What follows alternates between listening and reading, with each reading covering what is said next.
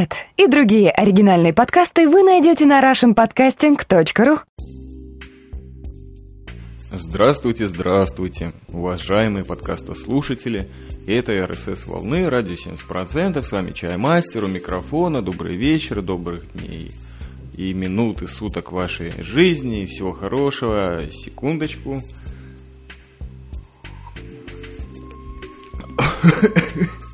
Да, да, итак, здравствуйте, это снова Чаймастер. Вот, потребовалось мне парочка секунд, чтобы выпить мое ближневосточное лекарство вот модерации и, возможно, от мегаподкастерства. И это... Что это у нас? А, это у нас записки рвотного командира номер три. Название к нему соответствующее, непонятное для начала и в конце, возможно, тоже не раскрытое, но посмотрим, как будет. Течь – это река нашей речи, течь – речь. Интересно, да. Так вот, о чем-то я. А, о названии подкаста. Подкаст будет называться «О Петре» или «Петре» и «Абдале» или «Абдале». Вот так будет правильно. Что-то хочется очень-очень-очень сказать, но я, наверное, вот то, что очень хочется сказать, приберегу на конец подкаста. Вот так вот дешево вас заинтригую. Итак, Петра. Вот в конце подкаста о Джорданах я, конечно же, хотел вставить вот эту замечательную информацию про этот небольшой, но легендарный иорданский город, но не получилось. Как бы и так очень серьезно воздерживаясь в свете различных традиций от американского формата подкастов. Вот уже на 30-й минуте я как-то поостерегся. Итак, сегодня речь пойдет о Петре, которая для меня является одновременно и очень легендарной точкой, в которой я хотел бы конечно же, побывать. Точка, которую я видел издалека. А как вам известно, я люблю горизонты и пространство, а также какие-нибудь маленькие точки в море с побережьем. О них всегда интересно помечтать. Итак, Петр это не просто иллюзия и это действительно одна из тех точек, которые я видел недалеко, буквально в первые дни, когда приехал в маленькую крепость на своих армейских последних сборах. Вот мы выехали на Хаммере, тогда был день, это был первый или второй день моего призыва. И мы забрались на какую-то горку, чисто для того, чтобы проверить, как Хаммер берет 75-градусный уклон в гору. И обнаружили следующую вещь. На этой горке небольшой стоял такой очень скромный могильник, надпись на котором на иврите вещала нам, что в 1953 году, кстати, год смерти товарища Сталина, Трое замечательных сионских бразеров вышли в сторону Петры и так и не вернулись. Но те, кто поставили этот могильничек, до сих пор их помнят и чтят. Там было еще из камешков и ракушек выложена некая карта, по-моему, вот этой самой области, которую мы охраняли, немножко Иордании. По-моему, это был путь в Петру. Кувшин тоже с камнями. Видимо, каждый год, когда ребята приезжают туда поминать, кладут камешек. Но подкаст будет, конечно же, не морбидный, а о Петре, напоминаю. Как оказалось, наша крепость находилась прямо напротив этого легендарного города. И так, чтобы немножечко вас разогреть, пару исторических фактов. Петра – это, конечно же, не арабское название этого места, это греческое ее название, потому что один из первых источников, в котором можно прочитать про этот город, это был Плиний Старший. Соответственно, латиноязычный, греческоязычный товарищ, историк, философ в таком роде. Итак, Петра – это в переводе с греческого, если вы помните Петьку, на котором было построено христианство, то это скала или камень. А по-арабски это звучит гораздо приятнее, солиднее, мелодичнее. Это Эль-Бутра. Сам я этого места не видел, кроме как на картинках, и очень много слышал о нем. Вот, в частности, мои родители там побывали, получили совершенно незабываемые впечатления. На самом деле, вот от Эйлата это где-то в районе двух или трех часов езды, буквально параллельно границе израильской, по той самой дороге, которую я вам описывал. И Петра, естественно, не стоит на самой дороге, наоборот, до нее ведет такая очень загадочная тропинка, узенькая между скал, и это уже вам сразу говорит о том, что место довольно стратегическое было и есть. Чтобы у вас тоже родились картинки в голове, я вам сразу скажу, что в некоторых фильмах, голливудских, например, вы могли увидеть переднюю часть вот этой самой крепости или даже монастыря в Петре. Первая попытка была сделана при съемках фильма Лоуренс Равийский. Сам Лоуренс там побывал неоднократно. Вот хотели по месту преступления проследить этого вшивого европейца. Не получилось. И поэтому 1988 году клип «Доминион» замечательной готической группы Sisters of Mercy был снят именно там. А следующий за ним гораздо серьезнее, миллионнее и круче такой фильм, как «Индиана Джонс и последний крестовый поход» в 1989 году. Конечно же, там гораздо больше картинок, ракурсов и вообще вот этой самой крепости в Петре достаточным образом можно даже и дорогу, по которой бешено скачет сам Индиана Джонс на лошади, вот увидеть, как до Петры добраться. Также в менее известных фильмах была снята Петра, например, в Mortal Kombat выпуска 1997 года и самый поздний фильм на моей памяти это «Возвращение мумии» в 2001 году. И что же это такое за место интересное? На самом деле это столица Набатеев, реальных кочевников, когда-то далеко-далеко до нашей эры. Эти кочевники действительно рыскали по пустыне, были бешеными воинами, говорили на арамейском языке. И надо сказать, что вот эта крепость, она имела помимо стратегического значения еще и торговую точку. Дело в том, что она находилась прямо на пути из сектора Газа в Дамаск. И далее к Персидскому заливу. На Батее, соответственно, то ли грабили эти караваны, то ли охраняли их. Но в самой Петре добывали воду очень оригинальным способом, толкали ее, вот эту стихию, за огромные бабки. И, в общем-то, город процветал до определенного момента, а где-то вот поближе в 1980-х-90-х ЮНЕСКО признал его историческим мировым комплексом, поэтому за ним нужно ухаживать, следить. Понятно, что иорданцы, люди, которые достаточно культурные арабы, следили за ним и до этого. А почему я вдруг заговорил о Петре? Потому что, знаете, очень много всяких легенд крутится в башке. Вот Атлантида, например, или Авалон, или Бермудский треугольник. Но все это как-то в основном литературное, а тут ты видишь какую-то точку, ее огни, и для тебя вот в течение 20-30 лет это было легендой. И вдруг она предстает перед твоими глазами. А как я уже ранее описывал, сидя на горячем капоте Хаммера ночью, всякие различные мысли, воспоминания наплывают. И главное, что это сейчас доступно, то есть из Израиля есть однодневные экскурсии в этот городок, недорогие. И вот эта Петра, это тоже была какая-то звездочка на моей карте, но если не в небе, то прямо напротив глаз. Потому что до этого Иордания меня в романтическом плане пробивала только одной темой. Вот была такая книга Руфи э, в Ветхом Завете, где говорилось о том, что Руфь была родом из Моава. Это древнее танахическое ветхозаветное название именно Иордании, вот этой вот плоскости. И святые писания, они всегда призывали евреев опасаться моавитян, но дозволяли жениться на их женщинах. Ну, то есть на незамужних, конечно же. И вот Руфь, она как раз-таки была моавитянкой, которая потом приняла иудаизм, вообще была очень благостная, праведная женщина. А если кто не знает, так она вообще была бабушкой очень знаменитого Бразера, который также связан со второй темой моего подкаста. Она была бабушкой самого царя Давида. А Давид, как вы знаете, прежде всего связан с таким городом, как Иерусалим.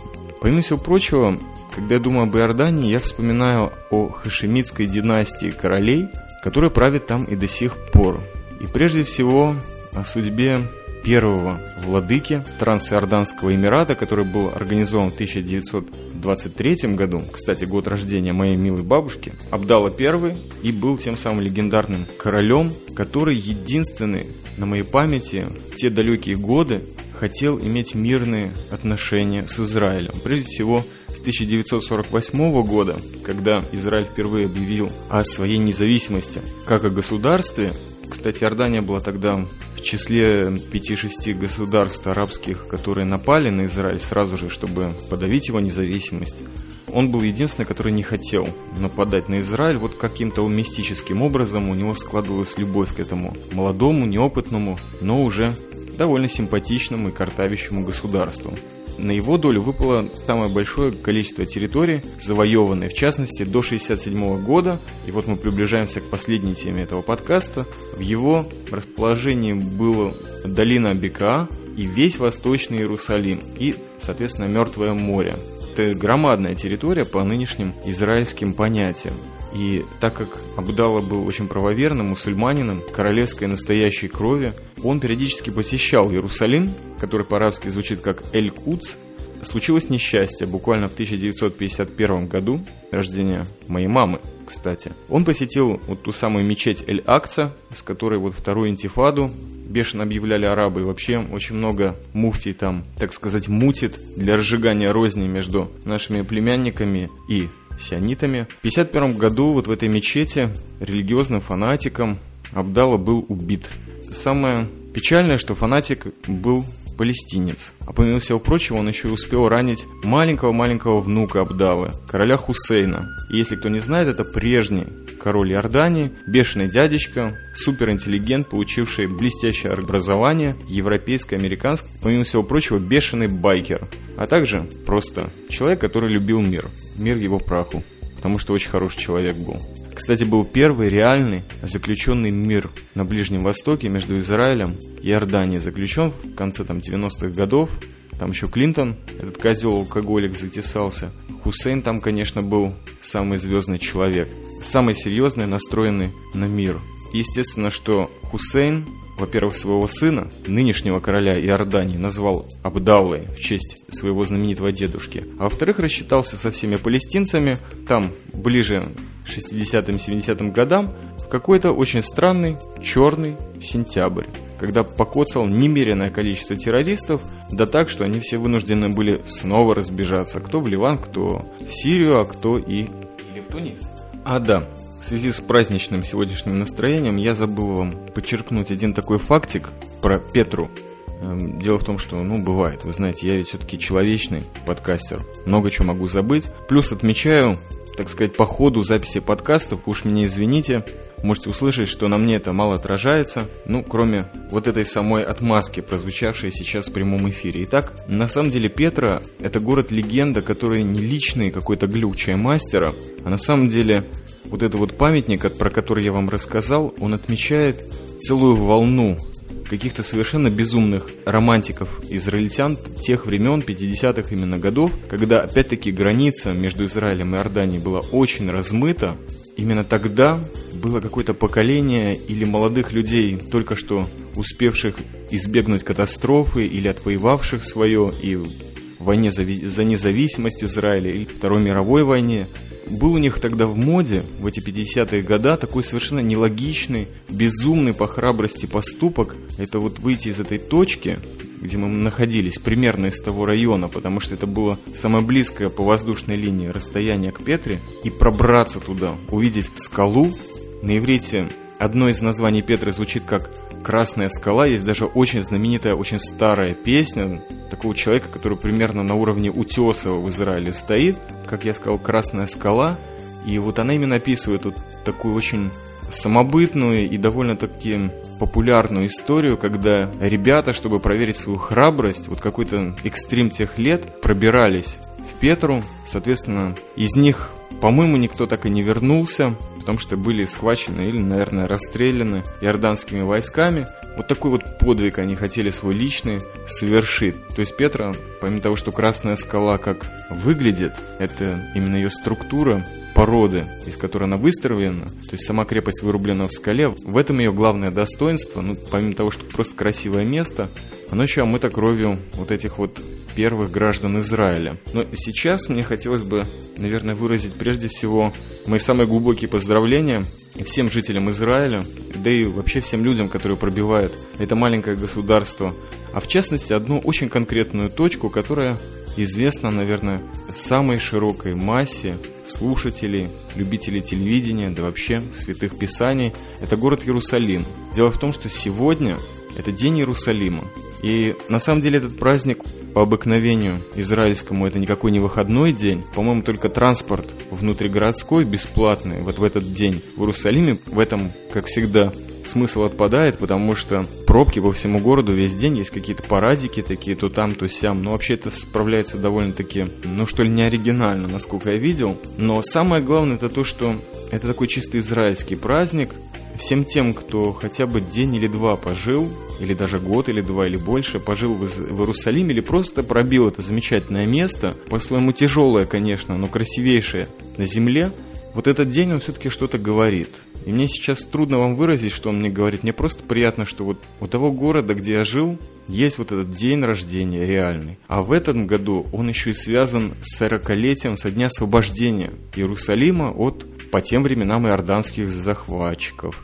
Как вы понимаете, опять у нас все ниточки сходятся. Дело в том, что в 1967 году была знаменитая для интересующихся шестидневная война, в ходе которой опять на Израиль в третий раз со дня образования государства напали могучие арабские государства, поддержанные всем, кому не лень. Действительно, война как вы понимаете, из названия длилась 6 дней, и в ходе нее были захвачены громадные территории, но на этот раз сионистами. Завоевали и освободили, включая Восточный Иерусалим, западный берег реки Иордан, сектор Газа, голландские высоты, по которым до сих пор плачется благочестивая Сирия, а также весь Синайский полуостров. То есть война за 6 дней просто порвала бедных наших племянников и до сих пор вызывает легкий шок у всех политиков Э, Ближнего Востока, даже тех стран, которые не участвовали. И это я вам говорю совершенно точно, потому что помимо карты геополитической, географической, очень серьезные экономические изменения произошли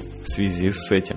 Пик вот этой шестидневной войны это было донесение операции, что солдаты армии обороны Израиля дошли до стены плача в Восточном Иерусалиме освободили. Есть знаменитая фотография по этому поводу. Но распространяться не буду, потому что очень много статей на эту тему есть. Тем более, наверное, сегодня и даже на русском. Мне просто хотелось бы вот так для русскоязычных, русскоговорящих подкаста слушателей отметить этот день.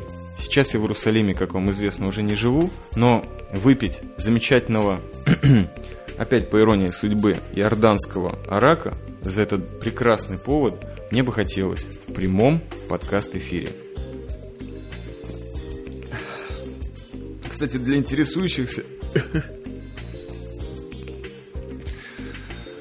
Понятно, что рак лучше не закусывать самцом, как это делаю я, а по-русски не закуривать кэмелом. Но для тех, кто интересуется, консистенция этого напитка богов и черных пролетариев такова. Лимонная кислота на палец, на 4 пальца арака, и долька лимона. Если вы люди состоятельные, у вас постоянная профессия, например, графика, добавьте туда парочку веточек или листиков мяты. Будет круто, поверьте мне. А мне уже приятно. И приятно за то, что я до вас донес очередной кусочек материала, очередную порванную записку рвотного командира, номер три, про Петру и Абдалу. Вот каждый раз, когда вспоминаю этого короля, удивляюсь чудесам и Продолжаю в них верить, что, в общем-то, и желаю вам в этот день Иерусалима, 2007 год, по-нашенски, и 5767 по-нашенски, в кавычках или в скобках. Всего вам доброго, с вами был Чаймастер и радио 70%.